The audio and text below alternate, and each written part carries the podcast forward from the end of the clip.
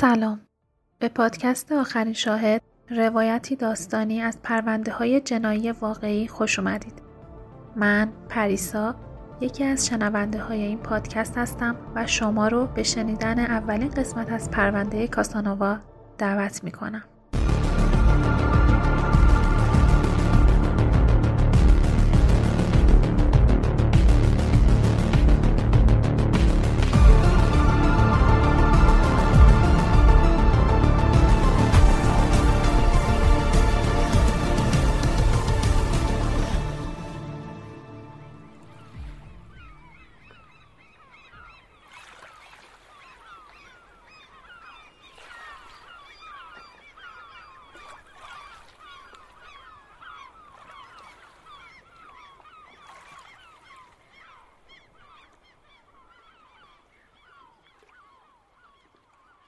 صبح شده بود و خورشید موجای ریز دریا رو طلایی می‌کرد.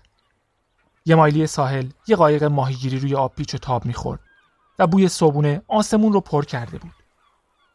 تا اینکه یه گروه از مرغای دریایی از راه رسیدن تا سر یه تیکه غذا با هم گلاویز بشن. یه روز شلوغ دیگه شروع شده بود اما یه گوشه تنها خیلی دورتر از قایق و ساحل یه مرغ دریایی به اسم جاناتان داشت تمرین می‌کرد. صد فوت بالاتر از آب پاهای پردهدارش رو پایین آورد. نوکش رو برد بالا و تمام زورش رو زد تا به بالاش قوس بده. یه جوری که بتونه آهسته پرواز کنه. اینقدر آهسته که باد فقط مثل یه نسیم ملایم روی صورتش بود. اینقدر که اقیانوس زیر بالاش بی حرکت شد. چشماش رو تنگ کرد تا تمرکز کنه. نفسش رو حبس کرد و با تمام قوا فقط یه قوس دیگه داد. اما بالاش لرزید. مکس کرد و افتاد. مرغای دریایی هیچ وقت بی حرکت نمیمونن. هیچ وقت مکس نمی‌کنن. اینکه تو آسمون مکس کنن براشون باعث شرمندگی و سرفکندگیه. اما جاناتان شرمنده نبود. دوباره بالاشو به سختی قوس داد. آهسته، آهسته تر و دوباره افتاد. جاناتان یه پرنده معمولی نبود. بیشتر مرغای دریایی به خودشون زحمت نمیدن تا چیزی بیشتر از اصول اولیه پرواز رو یاد بگیرن. اینکه چطور از ساحل به سمت غذا پرواز کنن و دوباره برگردن. برای بیشتر مرغای دریایی پرواز کردن مهم نیست. غذا خوردن مهمه. برای جاناتان غذا خوردن مهم نبود. پرواز کردن مهم بود. جاناتان بیشتر از هر چیز دیگه ای دوست داشت پرواز کنه. فهمیده بود با این کاراش بین مرغای دریایی دیگه محبوب نمیشه. حتی پدر و مادرش هم خجالت میکشیدن که پسرشون کل روز رو تنها در حال آزمایش پرواز تو ارتفاع کم بود. مادرش می‌گفت چرا جان؟ چرا برات اینقدر سخته که مثل بقیه گروه باشی؟ چرا غذا نمی‌خوری؟ پوست و استخون شدی. جاناتان می‌گفت برا مهم نیست پوست و استخون بشم مامان. فقط می‌خوام بدونم چه کارایی رو می‌تونم و چه کارایی رو نمی‌تونم. پدرش می‌گفت ببین جان چیزی تا زمستون نمونده. اگه می‌خوای چیزی یاد بگیری غذا خوردن یاد بگیر. این قضیه پرواز چیز جالبیه ولی شکمت رو سیر نمی‌کنه. یادت نره دلیل پرواز کردن غذا خوردنه. جاناتان قبول کرد و چند روز سعی کرد مثل بقیه مرغای دریایی رفتار کنه. اما به نظرش خیلی بیمعنی بود. می‌تونست کل این وقت رو صرف یاد گرفتن پرواز کنه. خیلی چیزا برای یاد گرفتن بود. زیاد طول نکشید که جاناتان دوباره تنها دور از باقی گروه گرسنه خوشحال در حال یاد گرفتن بود.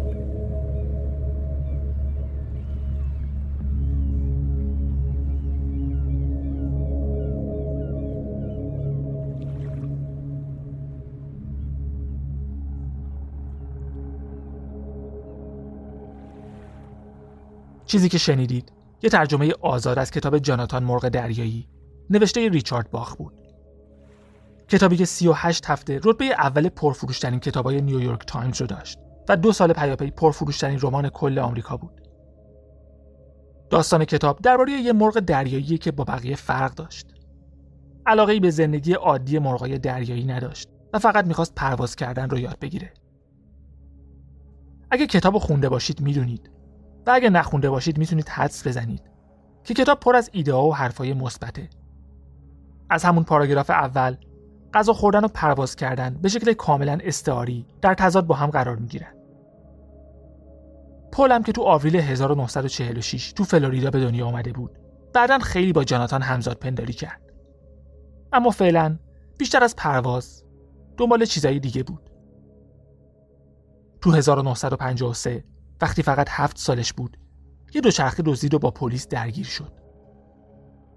پدر و مادرش هم حسابی با پال درگیر بودن. تکالیف مدرسهش رو نمی نوشت و وقتی بازخواستش می‌کردن به شکل وحشتناکی عصبانی می‌شد. از همون اول دنبال شاخشونه کشیدن بود. این رفتارش هم احتمالا دو دلیل داشت. پال با اینکه زیاد تعهدی به مدرسه و درس نداشت به شدت باهوش بود و توی آزمون ذریب هوشی که بعدا ازش گرفتن نمره خیلی بالایی گرفت. و دوم اینکه خیلی کتاب می‌خوند. احساس می‌کرد نیاز نیست کسی بالای سرش باشه و بهش بگه چیکار کنه و چیکار نکنه. ضمن اینکه گلاویز شدن با پلیس، مسئولای مدرسه یا کلا آدم بزرگا یه فایده دیگه هم داشت. اینکه بین همسن و سالاش حسابی مشهور و معروف می‌شد. هر بار یه کاری می‌کرد تا صدای یه نفر رو در بیاره. با بیادبی، بدرفتاری یا حاضر جوابی، حتی دزدی. آخرش برمیگشت پیش دوستاش که از کاراش استقبال می‌کردن و تشویقش می‌کردن دوباره همون کارا رو تکرار کنه. قبل از اینکه به سن قانونی برسه شیش بار به مدرسه بازپروری فلوریدا رفت و برگشت. به خاطر جرایم مختلف مثل ورود غیر مجاز به ملک دیگران یا آتیش زدن اموال عمومی. فلوریدا ایالت بزرگی بود و زیاد طول نکشید تا پلیس فلوریدا از این سر ایالت تا اون سرش دنبال پال بگرده.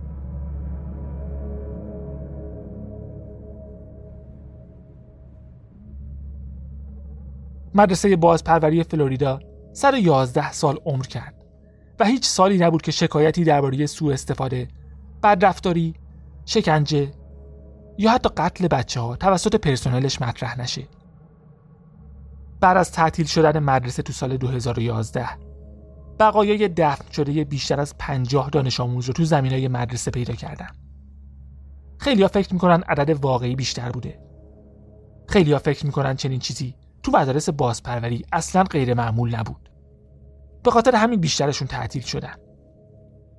اولش قرار بود بچه هایی که مرتکب خلافی میشن توی مرکز جداگانه نگهداری بشن و نرن زندان. اینطوری می‌تونستن از خلافکارای مسنتر و خطرناکتر دور بمونن.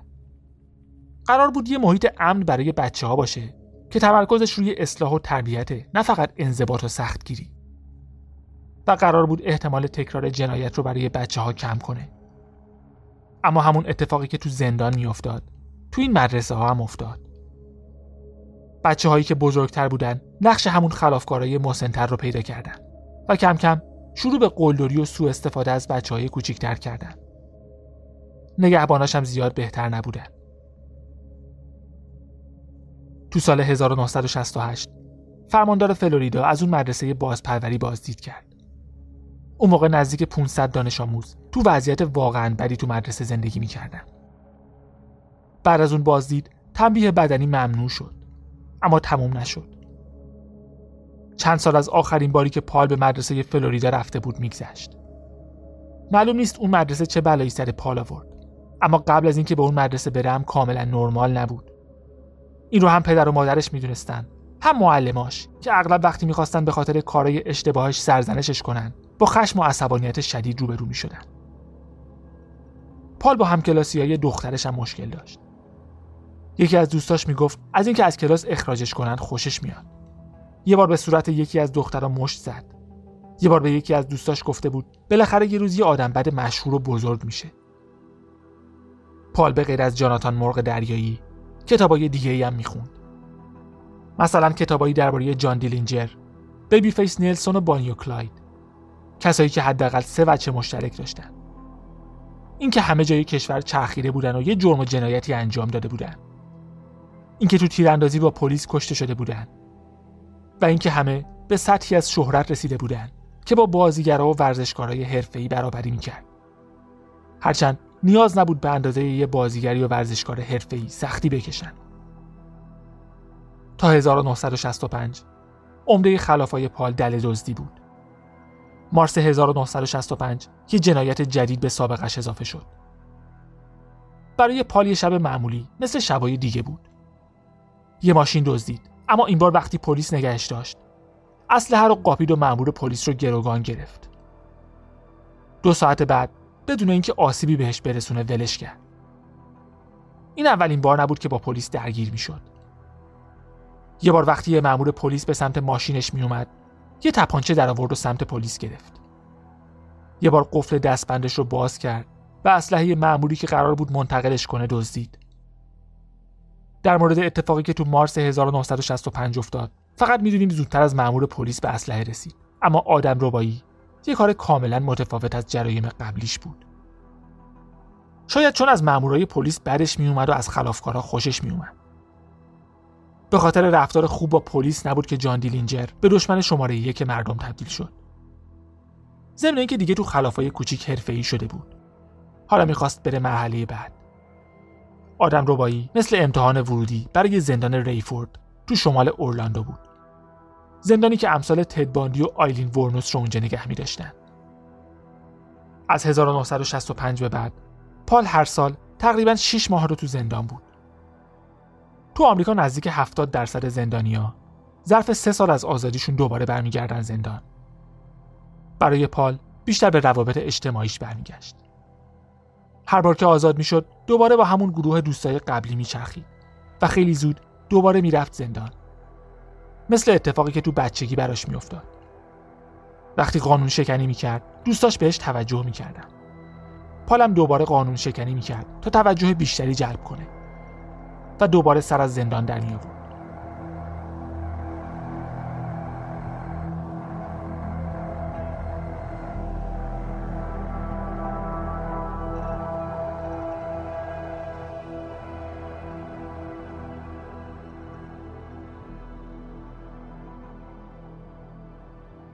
درباره گرایش جنسیش نمیشه با قطعیت گفت یا هم گرا بود یا به هر دو جنس گرایش داشت گفته شده تو زندان ریفورد با چند مرد رابطه داشته و قادر به برقراری رابطه جنسی با زنا نبوده تنها چیزی که میشه گفت اینه که هیچ وقت کسی رو به خاطر جنسیتش رد نمی‌کرد. تو همون زندان با دو زن رابطه داشت. اولیش جکی نایت بود. پال توی یکی از همون مقاطع کوتاهی که به قید وسیقه بیرون زندان بود جکی نایت رو توی بار دید و با خودش و همسرش دوست شد از سه تا بچه خانواده خوشش اومده بود و خیلی باهاشون وقت میگذرون حتی میبردشون شهر بازی و براشون جایزه می‌خرید. اما دوباره مفاد آزادیش رو نقض کرد و برگشت زندان. وقتی زندان بود جکی نایت بهش سر می‌زد و براش نامه مینوشت. وقتی طلاق گرفت به پال نزدیکتر شد تا اینکه بالاخره پال ازش خواستگاری کرد. شاید عشقش واقعی بود یا شاید بازم می‌خواست تو مرکز توجه باشه. می‌تونست سرپرست خانواده باشه. رابطش با جکی و بچه ها خوب بود. نیاز نبود برای اینکه تحت تاثیر قرار بگیرن ماشین بدزده. فقط کافی بود هر شب بیاد خونه. پال می 1970 آزاد شده با جکی نایت ازدواج کرد. یه مدت دنبال کار گشت اما سخت بود. کمتر کسی حاضر می‌شد به یه خلافکار شغل بده. دوباره برگشت پیش دوستای سابقش. وقتی عادتهای بعدش برگشت رابطش با جکی هم خراب شده از هم جدا شدن. 2972 یه سال بعد از اینکه به خاطر سرقت بازداشت شد بهش اجازه دادن از مزایای برنامه فرلو استفاده کنه. یعنی می‌تونست برای بازه های زمانی کوتاه مثلا آخر هفته ها آزاد باشه تا دنبال کار بگرده و بتونه کم کم به جامعه برگرده. برنامه فرلو موفقیت هایی داشت اما بعضی هم ازش سوء استفاده می‌کردن. مثل پال که یه روز رفت و دیگه برنگشت. پلیس سه هفته دنبالش بود و بالاخره بعد از کلی کش و قوس و درگیری بازداشتش کردن. سه سال به مدت حبسش اضافه شد و تو زندان به یه زن دیگه علاقه مند شد. پال عاشق طالبینی بود. طالع خوب بهش انرژی می‌داد و خوشحالش می‌کرد و طالع بعد روحیش رو خراب می‌کرد و دماغش می‌کرد. اون موقع خودش رو خشمگین و بی هدف می‌دونست. مرتب می‌رفت زندان. تازه طلاق گرفته بود. پس اگه می‌خواست با طالبینی مسیرش رو پیدا کنه میشه فهمید چرا یه روز خوب بوده یه روز بد. تو زندان مجله امریکن آسترولوژی می‌خوند. تو همون مجله با یه زن به اسم آنجلا کوویک آشنا شده بود. پال برای آنجلا نامه نوشت. آنجلا از دستخط پال خوشش اومد و جواب نامه رو داد. کم کم یه رابطه راه دور بینشون شکل گرفت. سوء سابقه پال آنجلا را ازش دور نمی‌کرد. چون شوهر سابقش هم خلافکار بود. بعد از نام های طولانی آنجلا اومد ملاقاتش و پال. بلافاصله ازش خواستگاری کرد. اما اول باید از زندان میومد بیرون که کار ساده ای نبود. پشت سر هم خلاف کرده بود و تلاش کرده بود فرار کنه. سابقش حسن نیتش رو نشونه می‌داد اما چیزی که قرار نبود تکرار بشه برگشتنش به جکسونویل پیش دوستای سابقش بود. این بار می‌خواست بره سان فرانسیسکو پیش آنجلا. دیپلم دبیرستان رو گرفت. یه سری از دوره های کالج رو گذروند. فکر می‌کرد می‌تونه به عنوان نقاش تابلوهای تبلیغاتی مشغول به کار بشه. این بار می‌خواست برای همیشه زندگیشو تغییر بده و کارهای قبلی رو تکرار نکنه. می‌خواست به کمال برسه. شبیه جاناتان بود. یه نفر که تک افتاده و دنبال یه نسخه بهتر از خودش میگرده. حداقل فعلا.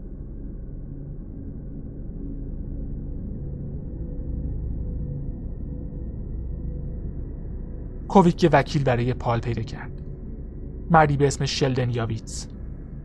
شلدن یاویتس مشتریای خلافکار زیادی داشت. برای هر کسی که بهش پول می‌داد کار می‌کرد.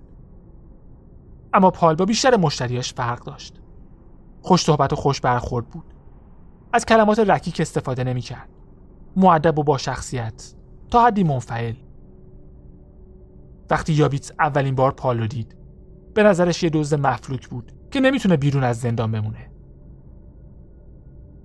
یاویتس کارش رو انجام داد و 14 می 1974 پال زودتر از موعد از زندان آزاد شد. قبل از اینکه به سان فرانسیسکو برسه آنجلا با یه فالگیر ملاقات کرد که بهش هشدار داد یه مرد خطرناک داره وارد زندگیش میشه. بعد از یه هفته به پال گفت از تصمیمش برای ازدواج منصرف شده و می‌خواد برگرده پیش همسر سابقش. درست همون موقعی که پال فکر می‌کرد می‌تونه تمام سختی های گذشته رو کنار بذاره. وقتی که داشت بهتر از همیشه پرواز می‌کرد سقوط کرد. پادکست آخرین شاهد بعد از موسیقی انتهایی ادامه داره. تا شنبه آینده مراقب خودتون باشید و به امید دیدار.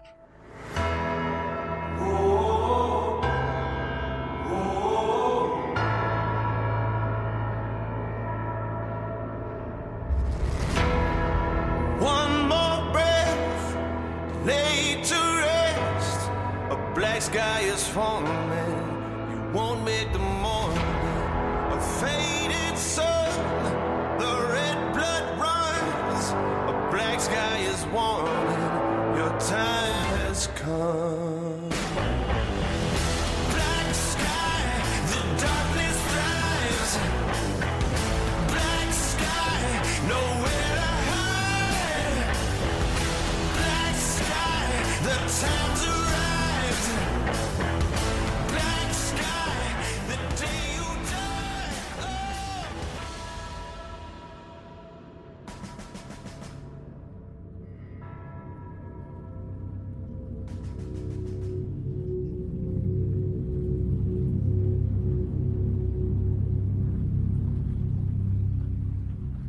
سندی فاکس یه گزارشگر انگلیسی توی بار توی ایالت جورجیا با یه مرد به اسم دریل گلدن آشنا شده بود.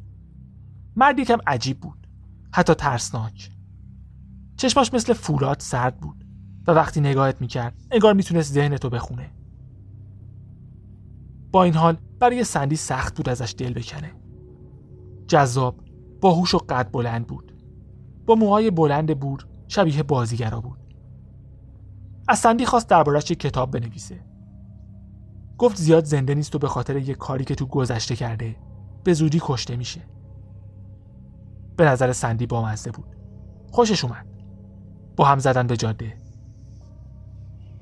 دریل واقعا کمتر از یه ماه بعد مرد.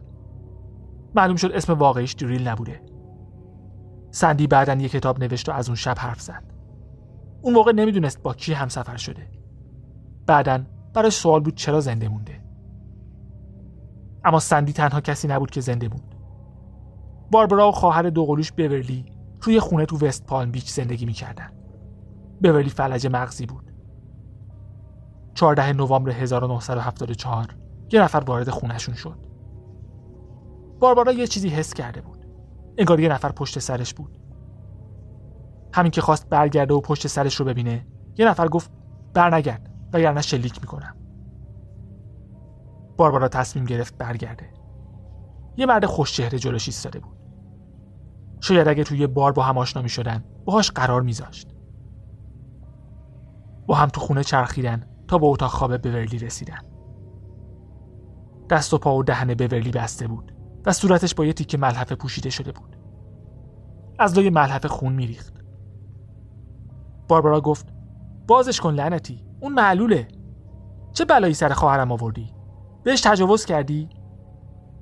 مرد گفت کاریش نکردم. باربارا رفت کنار تخت و با خواهرش حرف زد.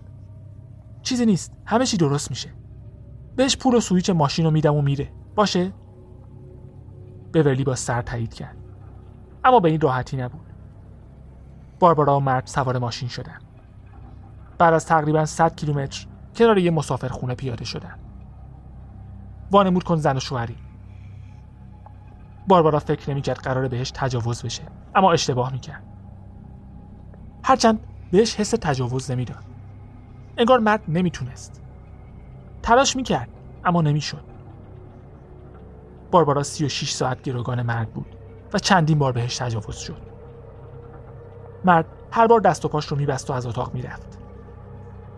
یه بار حواسش نبود و کلید رو روی میز کنار تخت جا گذاشت.